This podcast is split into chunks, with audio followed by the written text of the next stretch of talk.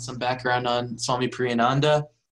Swami Priyananda has been studying and practicing yoga for four decades. She has lived at uh, integral yoga institutes and ashrams at both on the West Coast and on the East Coast, and she currently serves as the Vice President of Spiritual Development at Yogaville, and she also manages Satchidananda Archives. So, Swami Priyananda, thank you so much for taking this time to be with us today. Um, Pleasure. And uh, I know you wanted to start out with a, a, a quote from uh, Swami Vivekananda. Yeah. Yes. Since we're working at this time, trying to find some yoga tools to deal with the anger that is quite prevalent. I don't know about other parts of the world, but certainly in our culture right now. I thought that um, I would give you an idea of whatever practice we put in place to um, develop the qualities that will help us use anger and not be used by anger. That I wanted to share with you a quote from the great Swami Vivekananda. He was an incredibly accomplished yogi. And he said, This is the way he attained success in his spiritual life. And I quote Success. Take up one idea. Make that one idea your life. Think of it, dream of it, live on it. Let the brains, the muscles, the nerves, every part of your body be full of that idea. Leave all other ideas alone. That is the way to success. So that's the premise that we're going to start on. We're going to take up the idea of how to practice that universal love, that cosmic love.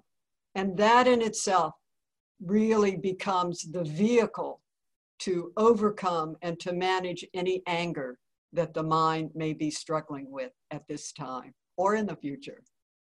Hmm. Okay. So, so is the idea then that cosmic love, the feeling of, of cosmic love, is is held very steady. That is the point of focus. Um, and everything else kind of is secondary to that. Is that right? Yes, correct. And and specifically, you know, this talk, the idea is around like conquering anger through uh, cosmic love. So, can you explain directly how kind of holding cosmic love steady um, might allow us the ability to navigate emotions of, of anger when they come up? Yes, absolutely. I think we see that in the lives of all of the great sages and saints who have struggled with this emotion and who learned to take that emotion and bring it into a positive way of functioning in the world. Before I, before moving into cosmic love, what I would like to explain is that anger is something that dissipates our energy. It, it's, it, it never, ever achieves the goal to which we are moving toward, which is to be a peaceful, joyful human being living in a harmonious way with all of those in the world around us. So, what we have to do is to look at anger as a tool, not a, a, strength or a weakness. It's simply a tool that enables us to function well in the world. I'll give you an example. The great Mahatma Gandhi had uh, a, a, his, he originally moved from India to South Africa and worked with the people of South Africa, trying to help those who were continually discriminated against. And while he was in South Africa, he had his children. And when he left South Africa and returned to India, his children were grown and they stayed in South Africa.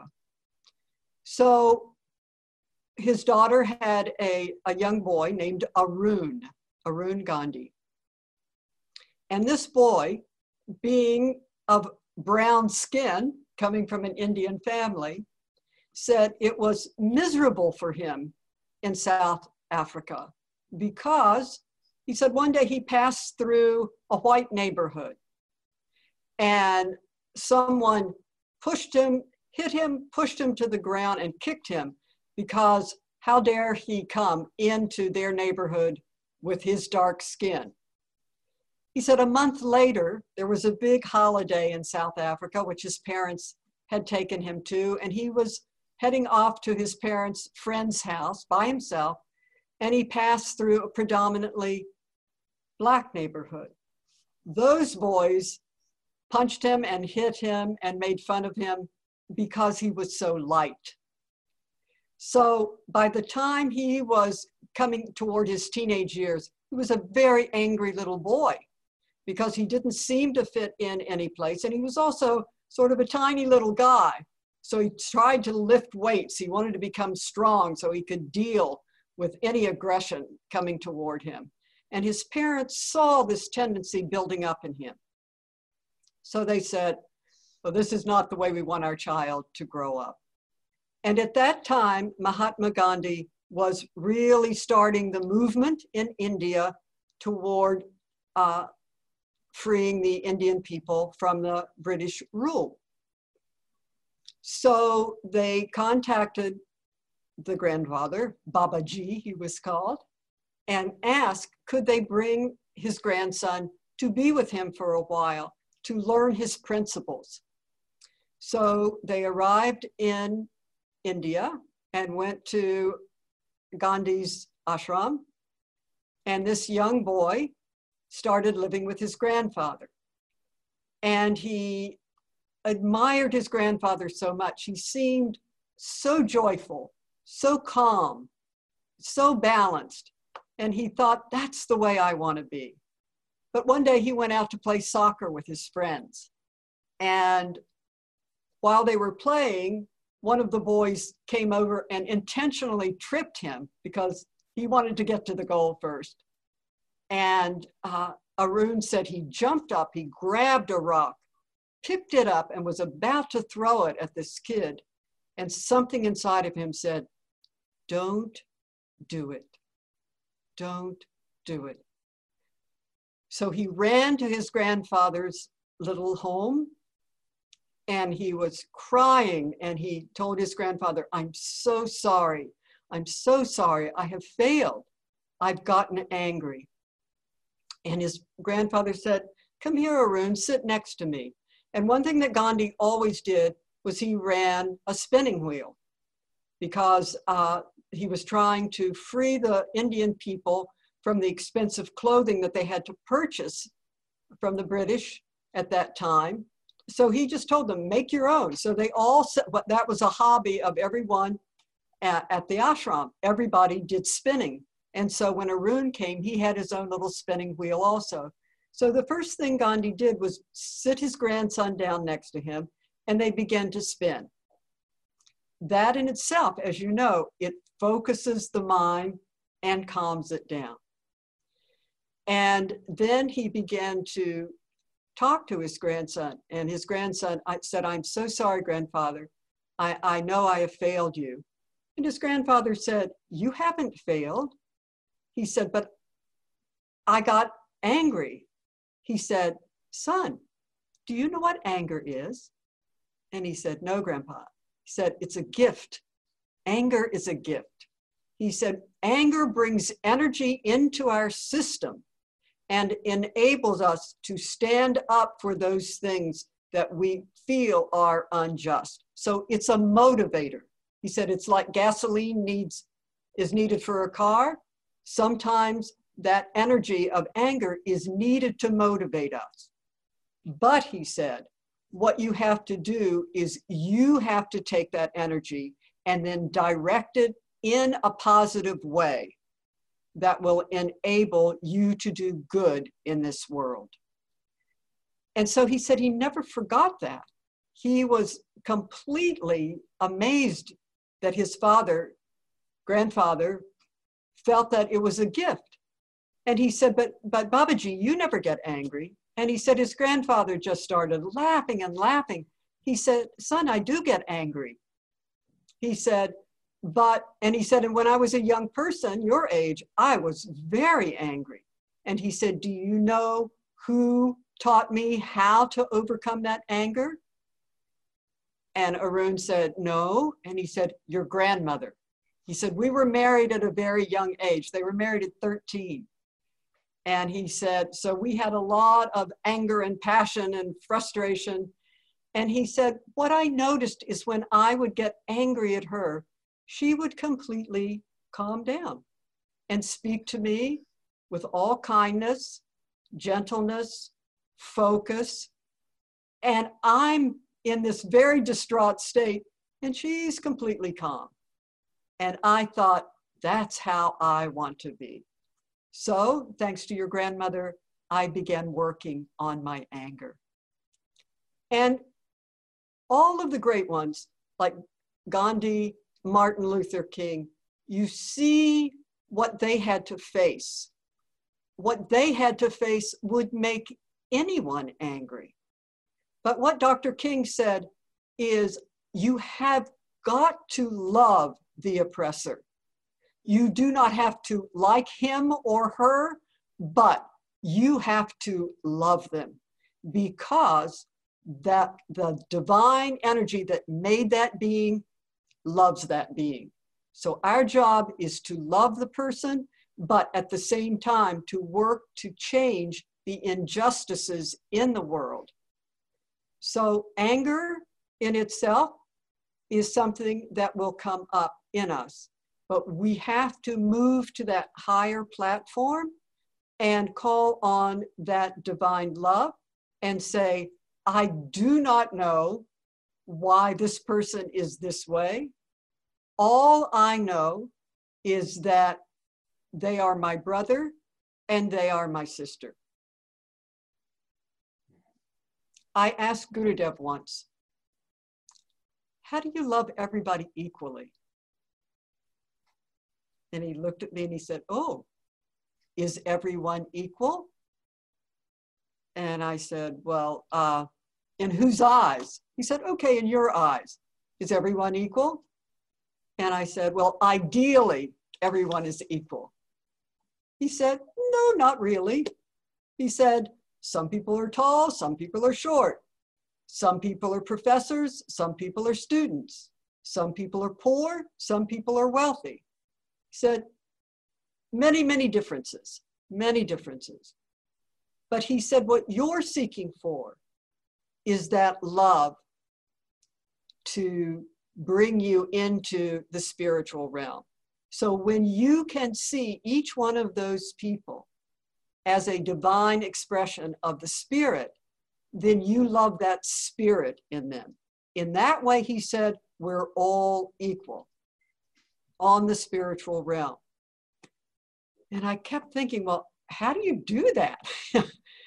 And he said there are two ways to do that. One is you love them the way a mother loves. She just loves her kids. She knows that they have their strengths and their weaknesses, but she loves each one. And she knows that there are different stages of growth. And so she lovingly, patiently navigates those souls until they bloom into accomplished ethical beings. So he said, the love of the mother is the best love to bring in to be able to see everyone as equal. And if not, then just think we're all at different stages. Maybe I was like that person some time ago. So let me love them no matter what. He said, even if you think, but oh, that person really irritates me. Okay, he said, then look at that irritation. Do you expect that person to change and deal with their irritation. Probably you're irritating them too. No, he said. You look at what is irritating you and you find a way to overcome that. It's, you're the only one that you can change. So he said, either look at them as the mother looks at their child, or look at them as a soul on this earth in a process of growth, knowing that they have not developed that kind of harmonious interaction that you're wanting to see in this world. So those were uh, some principles upon which I've tried to bring in that cosmic love to remember Gurudev's guidance in that way.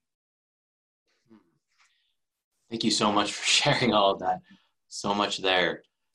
Um, I want to ask though, on, on a practical level, in the world that we're living in right now, to me, it feels so polarized, um, so competitive in terms of if only, you know, kind of my team were, were in charge, everything would be different. Um, and, and, and it seems like it, it, it's a very common tendency to, to vilify, you know, or create an enemy, which is very different from what we're talking about here to instead perhaps say, you know, okay, you have different views than me, you know, but on another level, I I love you, you know, and I have compassion for you, and we're all connected and part of the same thing. So, is there anything that you can share in general, maybe or personally, that that you use to be able to kind of shift the way of thinking, or and even to to, to share to what happens when you are able to shift? when you are able to shift and and then turn a person from being an enemy to then being a teammate what happens then? Yeah let me uh, pull something up here from dr martin luther king. He says the nonviolent approach does not immediately change the heart of the oppressor. Okay? It first does something to the hearts and souls of those committed to it. So, those of us who are trying to practice that universal love, our hearts, our minds, our souls are changed by engaging in that practice.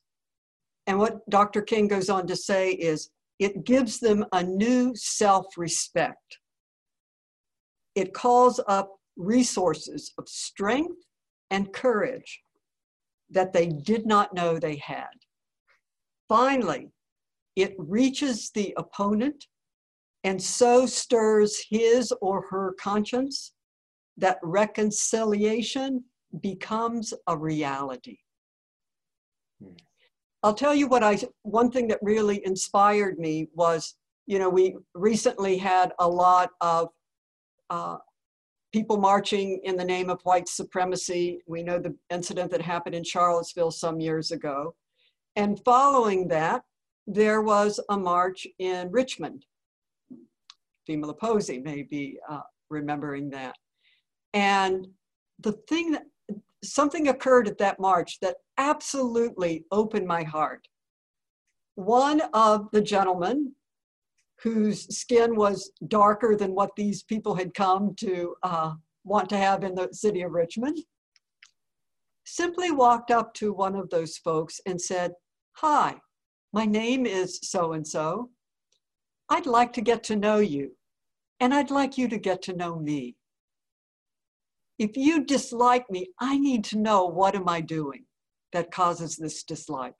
And where can we come to some sort of understanding so you can come into this city and feel welcome, and so can I? That blew my mind. I was so touched by the courage of that man. And it transformed that whole event. So, that to me, that's what I call on. I look at those who have gone before me, and I look at all of the challenges they have faced and how they handled it, even to treat the oppressor with respect and those who are being oppressed. You'll see in Gurudev's biography when he was um, he was at that time still studying with uh, Swami Chidbhavanandaji. And Chidbhavanandaji uh, had him go to study naturopathy. Uh, and Gurudev and some of the monks were, would set up little uh, tents and they would go into these villages and use naturopathy to help people because there were you know in, in these villages it'd be 20 30 miles to go to the closest hospital. So they were going out trying to share health care with the villagers. And the, often the, they were actually invite, invited by the upper class to come into the area and set up their tents. And the upper class would allow them to give medicines to the untouchables. And, and the untouchables were all the workers of the upper class, but the sannyasis were not supposed to touch the, uh, the untouchables, right? That's their name. And Gurudev had a young lady come from a village, a young girl, and she had a very infected eye. So he went to her eye and started working on it with, he put on uh, different uh, patches and uh, poultices to draw out the infection. And then he had her parents take her home and, and see that she would be, he, he felt that she would be okay. Well, the people, the landowners heard about this and they were furious and they came to Swamiji and the other monks and said, you are not allowed to go against the guidelines of class distinction in these villages. And, and Gurudev said, we're here to help the people. And so it was a necessity in order to offer that healing was I had to put the poultice on her eye. They said, no, we will not hear of that. And if you do that again, if you violate our class rules, we will come in and we will burn this uh, hospital down not really a hospital, but little hut. And Gurudev said, and, and they said, if you don't, you think we're not serious, wait until we come back tonight. So Gurudev went to the village where the little girl's eye had been treated, and he inquired how she was doing, and the villagers said, oh, Swamiji, she's all better. Do you need to see her for some reason? And he said, no, no. And then he explained to them what was happening. He said, because I treated your daughter, now the, uh, uh, your bosses basically are threatening to come and burn down the naturopathy uh, tent. And the gentleman said, that can't happen. We won't let that happen. And Gurudev said, well, he said, what will you do? And he said, we'll send our strongest young men and they will surround the tent and they will protect you. And Gurudev said, okay, that seems like a good idea. And so that night, about 30 young men came with bamboo sticks and they surround, they were a, a, away from the hut a bit. And then uh, the landowners came, uh, just a small group of them, maybe five or six people with torches though. And they came and uh, talked to Swamiji again and said, okay, uh, have do you have we have your word that you will not in any way touch the untouchables in future health care and Gurudev said no I can't do that. He said I came here to care for all people. And uh, they said then we're, we're going to torch this building. And at that point all of the 30 young men moved out of the dark into the light. And these people were shocked because these were their employees. And how dare they uh, do something like this, but they were totally outnumbered, so they had to negotiate a little bit. And Gurudev spoke to them. He said, Don't you see? In order for you to enjoy the nice fruits and vegetables that these people grow for you on your land, you have got to care for them. They're like your family. We're all one family with God. So your job is to care for them properly you can feel that you're the brains and the stomach of this family and that they're the limbs, okay, but do it in a way that takes care of everyone. So if you take care of the people who are working for you, then you will reap the benefit of their work and but you must care for them in order to do that So the landowner saw that. They had a nice talk that evening. And when Gurudev and the sannyasis left, then things had changed in, in a small way in that area. So he, he understood the class system. He grew up with it as a child, but, and he didn't chastise the people who were engaged in it, but he showed them there's a better way. And that's what yoga and cosmic love can do. It teaches you not you're such a bad person for doing what you're doing, but there's a better way to be a better person. And then everyone is uplifted. That's how the love comes in. Hmm. Hmm.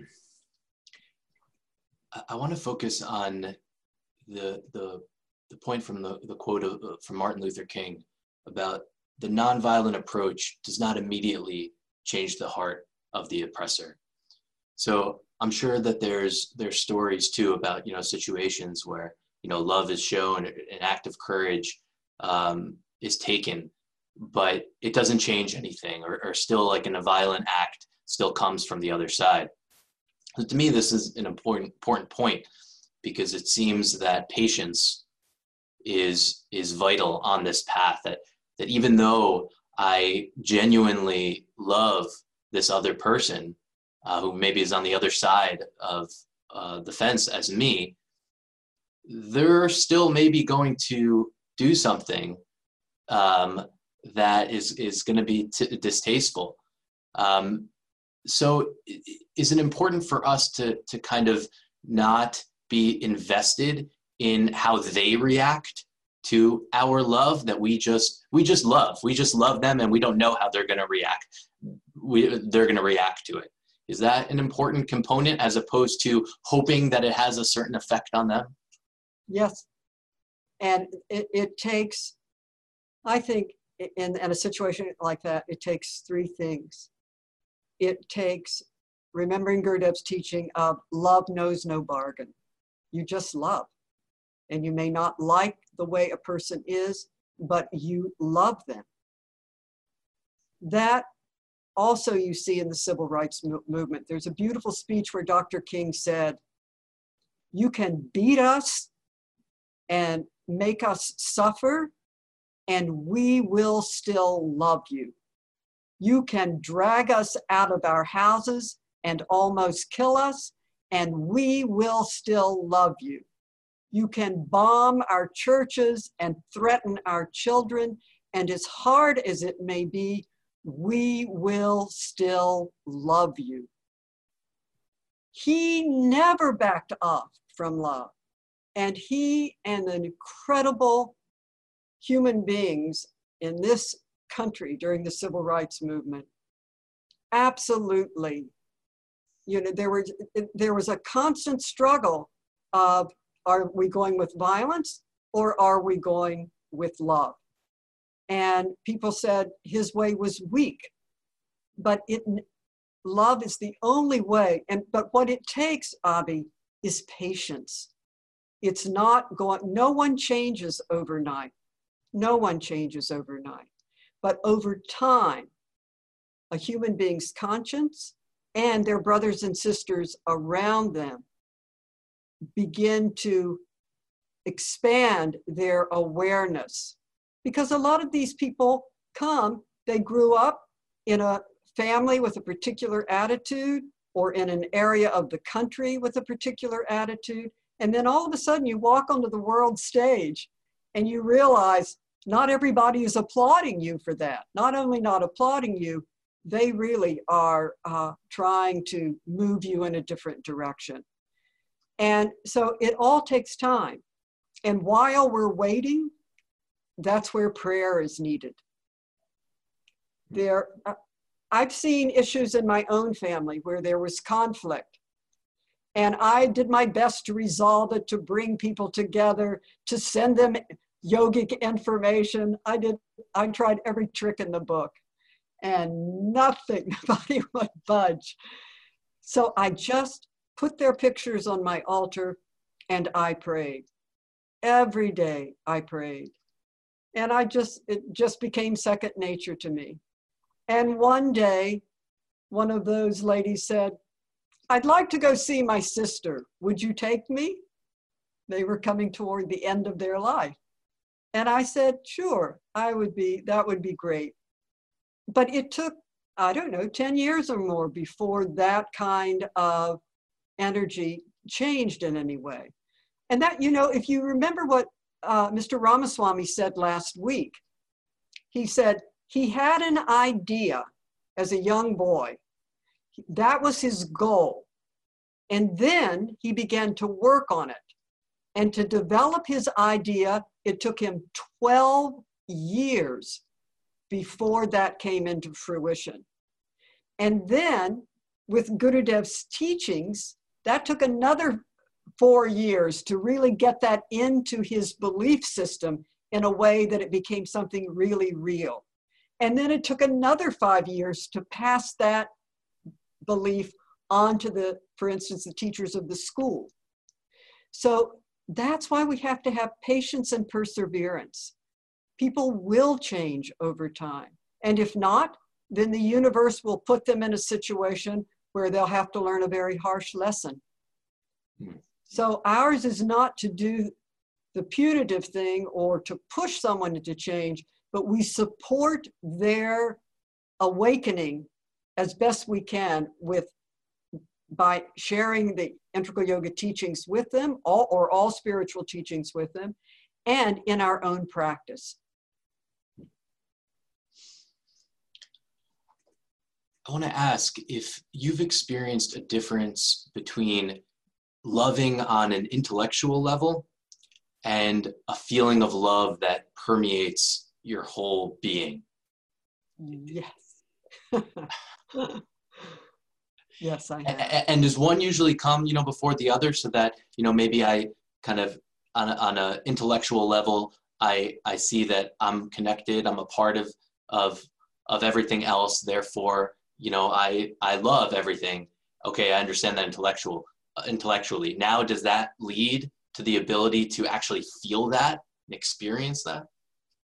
Well, I think first you have to, if you're not experiencing that kind of all-encompassing love, you have to learn that it's po- that it's out there, that it's possible, that people do have these kinds of experiences. So that intrigues the mind a little bit. Oh, is that possible? I don't feel that way. I'd like to, but I don't and then you find something. So there's the mind first gets intrigued, perhaps, or someone walks into your life and totally blows your heart chakra wide open. Hmm. And in that, and whether it's the love of your spouse or whether it's the love of the guru, wherever that love may, whenever it opens the heart to that level, that you experience that cosmic spiritual energy, then the mind stuff just goes. It's the heart is, is the first thing to open. And, and, and then the poor mind is sitting there trying to figure out what happened. How did that happen? You know, and it's not it's not with the mind. It really the heart goes way beyond and opens everything. And then the mind catches up later and figures, well, how can I continue now to cultivate this loving experience? What do I need to do in my life to either engage the person and serve the person who's opened my heart, uh, or just continue in my own practice to move into a more cosmic consciousness and awareness. And how about when we go back and forth or if we go back and forth so you know i experience this cosmic love and then you know maybe the next day or a few hours or even moments after that then the anger I, I, feel anger come up because because of a reason right and and so there's this experience of going back and forth and you know when this anger comes up i think what you were discussing before of, of how to utilize you know that anger um, because at least for me you know especially after having, you know, if I do have a deeper experience of, of feeling some kind of universal energy or love, and then mm-hmm. I feel anger, there's a little bit of shame associated. Like, what, what happened to that cosmic love? You know, it went away, you know, so fast. And, and so anything to say about, you know, when that anger arises, maybe not to necessarily feel shame or how to utilize it and uh, allow it to be okay and, and to be transformed. Well, one thing that Gandhi did with his grandson is he gave him a notebook. And he said, when that anger comes up in you, I want you to sit down and write write out what what happened, what led to those feelings opening in that way. So he kept a little spiritual journal and he was then able to see what in himself was what what got pricked what what is sensitive what was really unsettled in him that someone may have brought out by a comment so having a spiritual journal was very very helpful to him and then uh, gandhi said all right now what i want you to do is after you make the notes and you see where the mind has gone and why that emotion came up, what motivate what motivated, what brought it out in you. He said, then you have to deal with that energy. So he had him go in and he said, I want you to go in and I want you to sit down and either find a beautiful picture or a flower or something. And I want you just to gaze upon that. Just focus on that and then close your eyes and see if that image re is retained. And if not, open the eyes again, gaze a little more steadily. And he said, over time, you will be able to retain that beautiful image.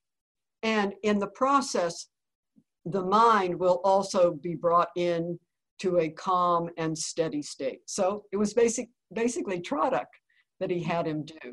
And sometimes that's what we need to do. We need to, in a situation, we need to immediately remove ourselves from that situation and simply say, I need a little space here.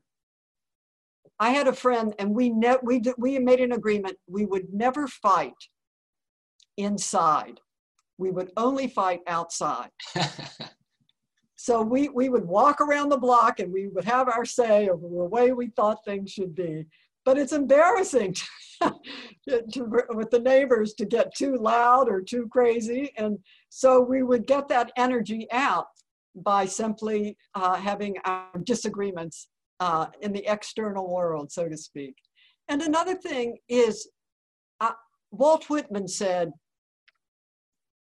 he, Walt Whitman was, uh, did a lot of wandering. He was an outside person. He used to wander about and sit under trees and write his poetry. And he, he did a, a lot of that kind of, uh, spent a lot of time in, in the outside world. And he said, I often feel that, that when I walk under great, walk under trees, that great melodious thoughts fall into my mind. Hmm. So there is something so soothing about being out in nature. And that's another way when this kind of, of thing comes up, just to excuse yourself from the situation or be able to then later on sit down and journal why it came up. I can tell you for me, the mo- I didn't realize I had so much anger until I became part of the administration. It's amazing, you know, and somehow in the midst of decision making and sharing points of view, this incredible little demon would pop up and I'd go, who is that? You know, where did that come from? And so that one I'm still working on and are to be able to calmly say, oh, could you please explain that? As opposed to reacting to it, because that's what will happen. The mind will hear that someone has a perception or a decision has been made in an area that I'm supposed to be overseeing.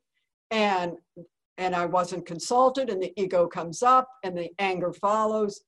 You know that kind of thing has to recede because if we don't listen to one another and move from reason we can't uh, in any way help to move a group of people in a good direction so that's that's that's been a wonderful exercise for me to uh, in a situation life situation like that to realize it, it comes so fast that it's very hard sometimes to like sit there and take a deep breath and say, Hari Om, this is my higher self, looking at my anger. I, I would like to do that, but I don't always have the hmm. opportunity to move into that. Ah, thank you. Thank you for sharing that and everything. Wow. Okay, I think we're we're at a time uh, where we can open it up to to questions uh, from all of you. Uh, so if you'd like to turn on your video, please feel free. Um, you could raise your hand or go to the participants button and uh, do the, the little blue virtual hand raise as well. Uh, any questions for Swamiji?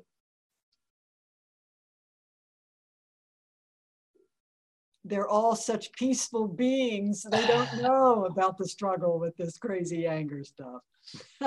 yeah, well. Hmm. and also so feel free to. Yeah, so go ahead. Nice see all of you from all over the world. It's such a joy. Vimala, Parvati, Sabuki, great. I, let me tell, share one more thing. I woke up Thursday morning angry. And I thought, oh, how embarrassing. My God, I'm about to give a sharing on anger and I'm I wake up angry. What is this? I, so I had to really look back at the day before and say, what did I eat? What mm. time did I eat? What did I look at before I went to sleep? You know, I, I, had no idea why I woke up and my mind was in such a cantankerous mood. And I realized right before I went to sleep, I heard bing, which meant someone had sent me a text. And I thought, oh, I should look at it. And it was the most frustrating text. And so I went to sleep and I thought, oh, well, I'll deal with that tomorrow. But apparently my mind was not convinced of that. And so it was quite a battle all, all Thursday. And uh, I was really glad that you were not watching that moment. uh, but the vulnerability too I'm, I'm very interested in this too like i clearly want to you know portray a good image for others but i'm starting to realize too that if i can be more vulnerable that really that is a way to serve other people because there's a good chance that they can relate to my situation it's like what happens on social media a lot, right? Everyone's taking, you know, the best pictures of themselves, you know, all happy and looking pretty and all of that. And it, it creates this kind of skewed view. So in a way, it seems um, important to say, okay, this is this is my humanness. This is how I am, and uh, I can step into that in in a way, right? I think that I know when we uh, teach Raja Yoga and meditation, we will often uh, people want they want to know your story. They're having all kinds of struggles so they want to know do you i mean you've been doing this for so long it must be a breeze for you. And they really appreciate when you share that you too have that you make yourself vulnerable to them and you share.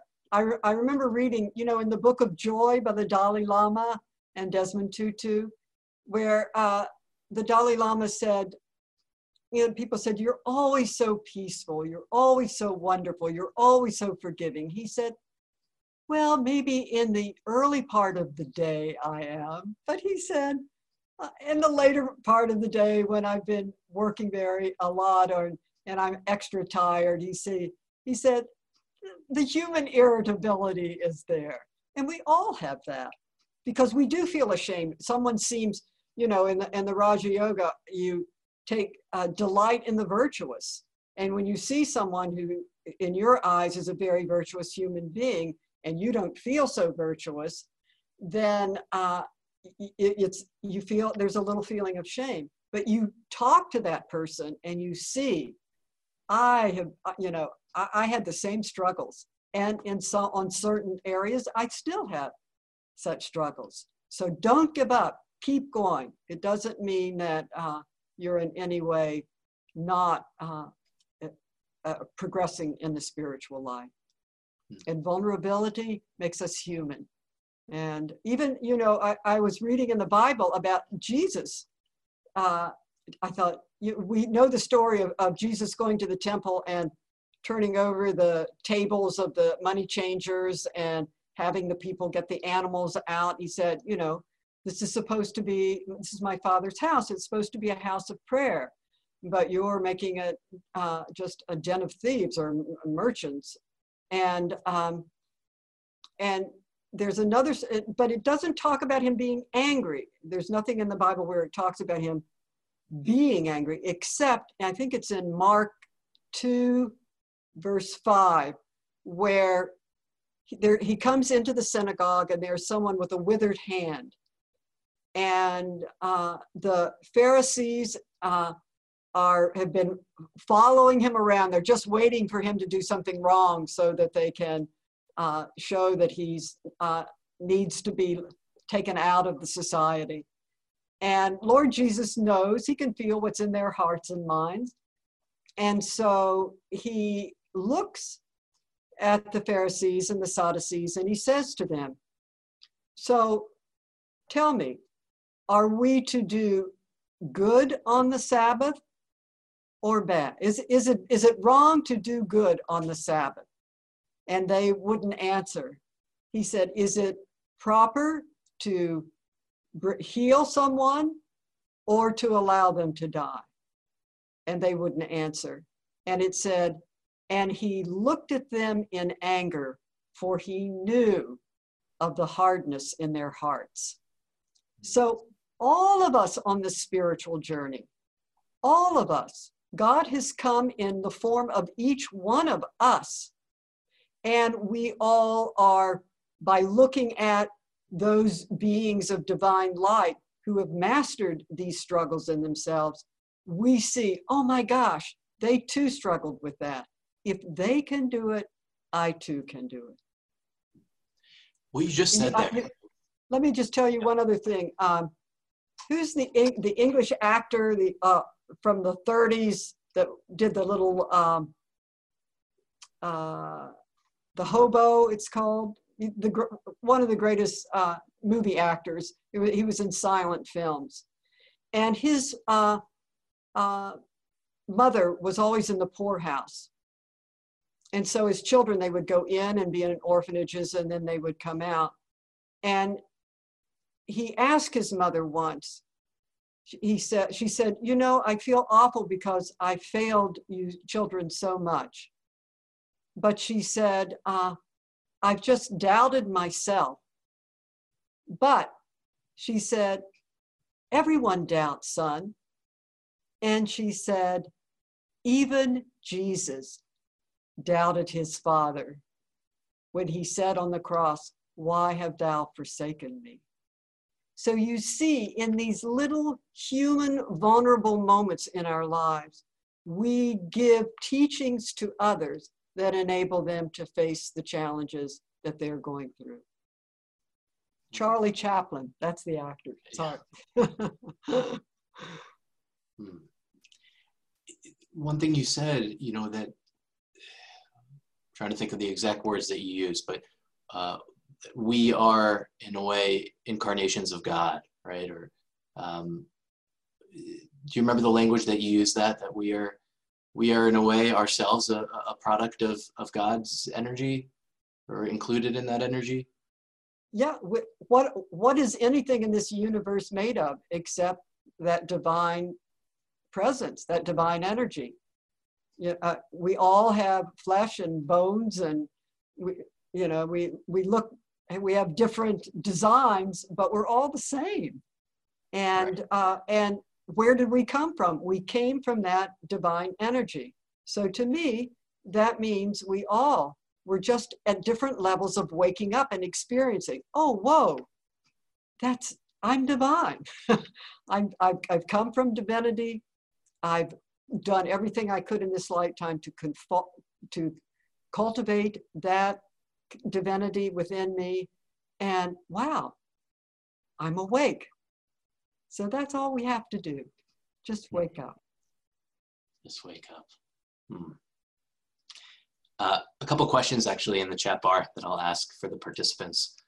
Okay. okay. Swami, Swami Priyananda, what and how did you change your way of responding rather than reacting to mm. situations that triggered your anger?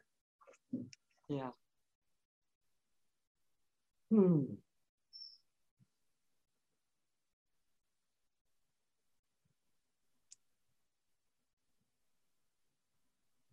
First, I watched for a long time. I watched those people that I saw had equanimity and peace. Swami Satchidananda was one, and having walked this earth 30 some years, somewhat close to him most of my life, that uh, enabled me to watch how he did that. I also uh, had a close friend, Sudarshan Salacito. He too had that equanimity. And I wanted what they had. And so I watched how they would do that. I would watch somebody come at them with a lot of intensity, and they would just take a deep breath, focus in on the moment, listen carefully, and either respond or not.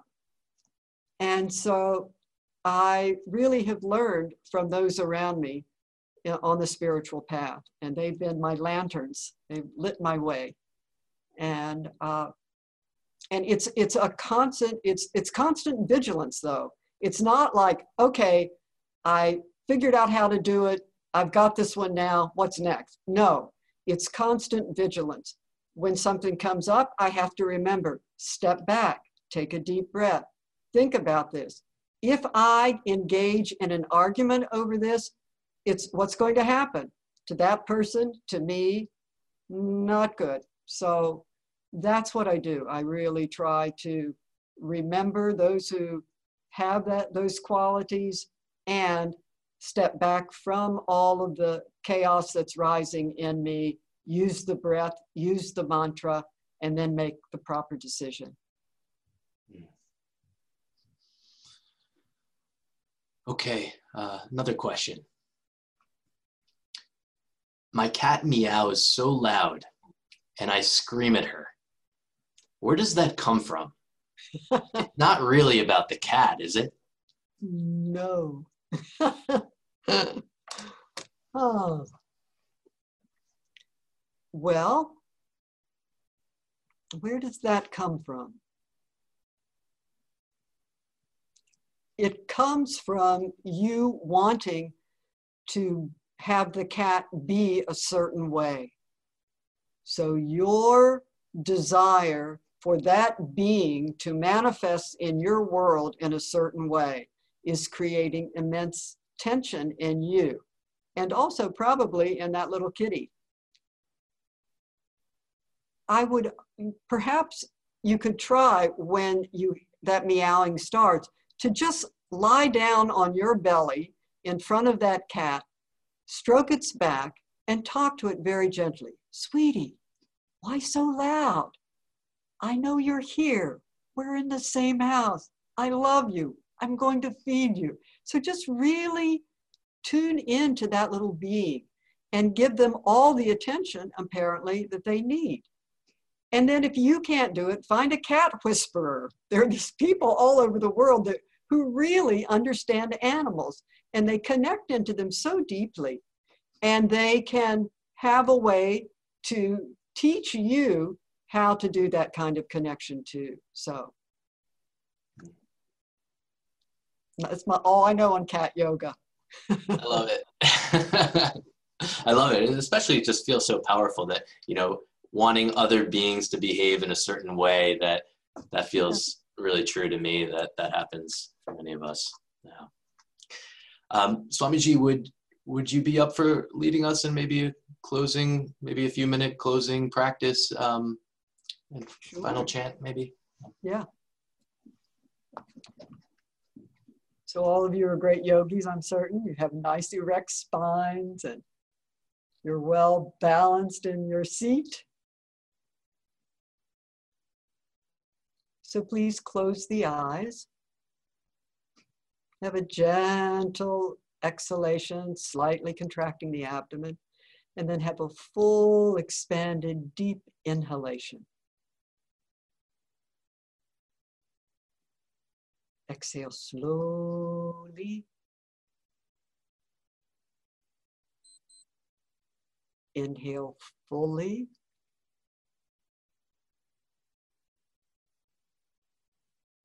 And let the breath come back to its natural rhythm.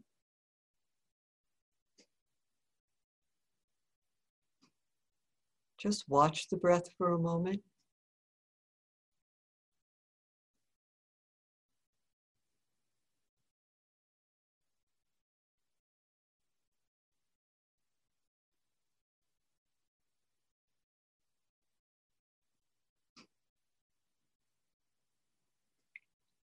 And you can either do this mentally, or those of you who feel comfortable touching the face can do it physically, or you could use a pencil. We'll do a little alternate nostril breathing, so close off the right nostril. Exhale gently through the left. Inhale through the left. Switch. Open the right. Exhale. Inhale. Switch. Exhale. Inhale. Switch. Exhale. And as you exhale, release all of the tension, all of the stress, all of the heat, anything that causes contraction in the body. Inhale, cool, soothing, opening, expanding, pranic energy. Switch, exhale, release the heat and the tension that contraction and anger builds up in the system, just let it go. Inhale, feel that cosmic love is flowing into you, permeating every cell in the body. And continue. Choose whatever quality that you would like to release and whatever quality you would like to increase. And as you inhale, bring in that positive quality. And as you exhale, release that which is not serving you.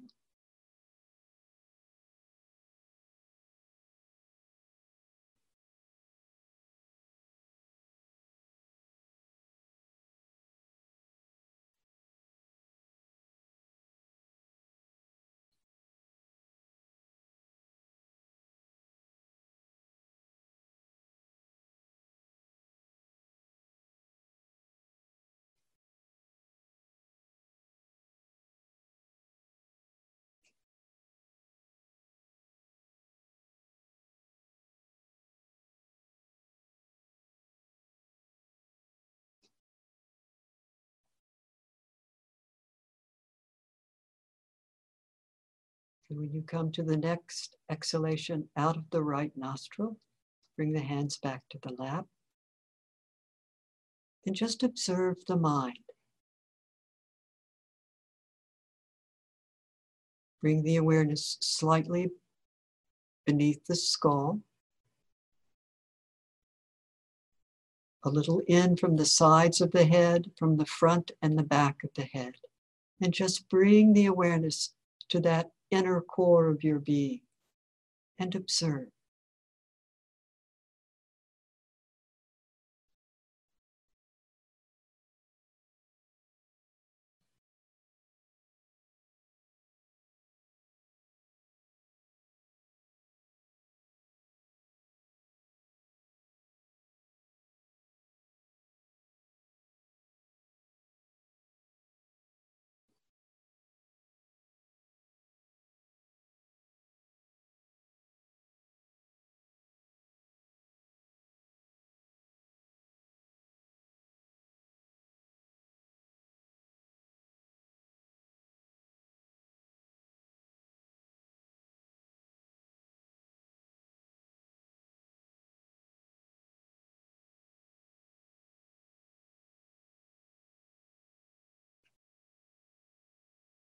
Let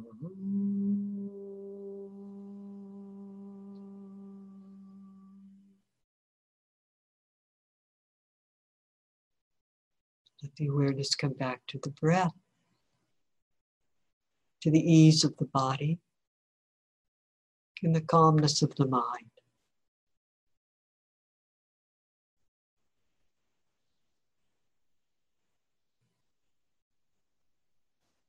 You can open your eyes.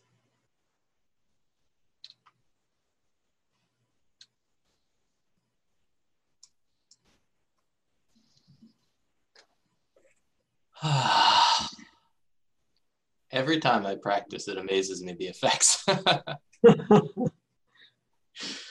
ah. Thank you so much, Swami Priyananda. Really appreciated this time. I hope everyone else has as well. Thanks for listening. If you've enjoyed this content and think others might as well, please feel free to share and subscribe.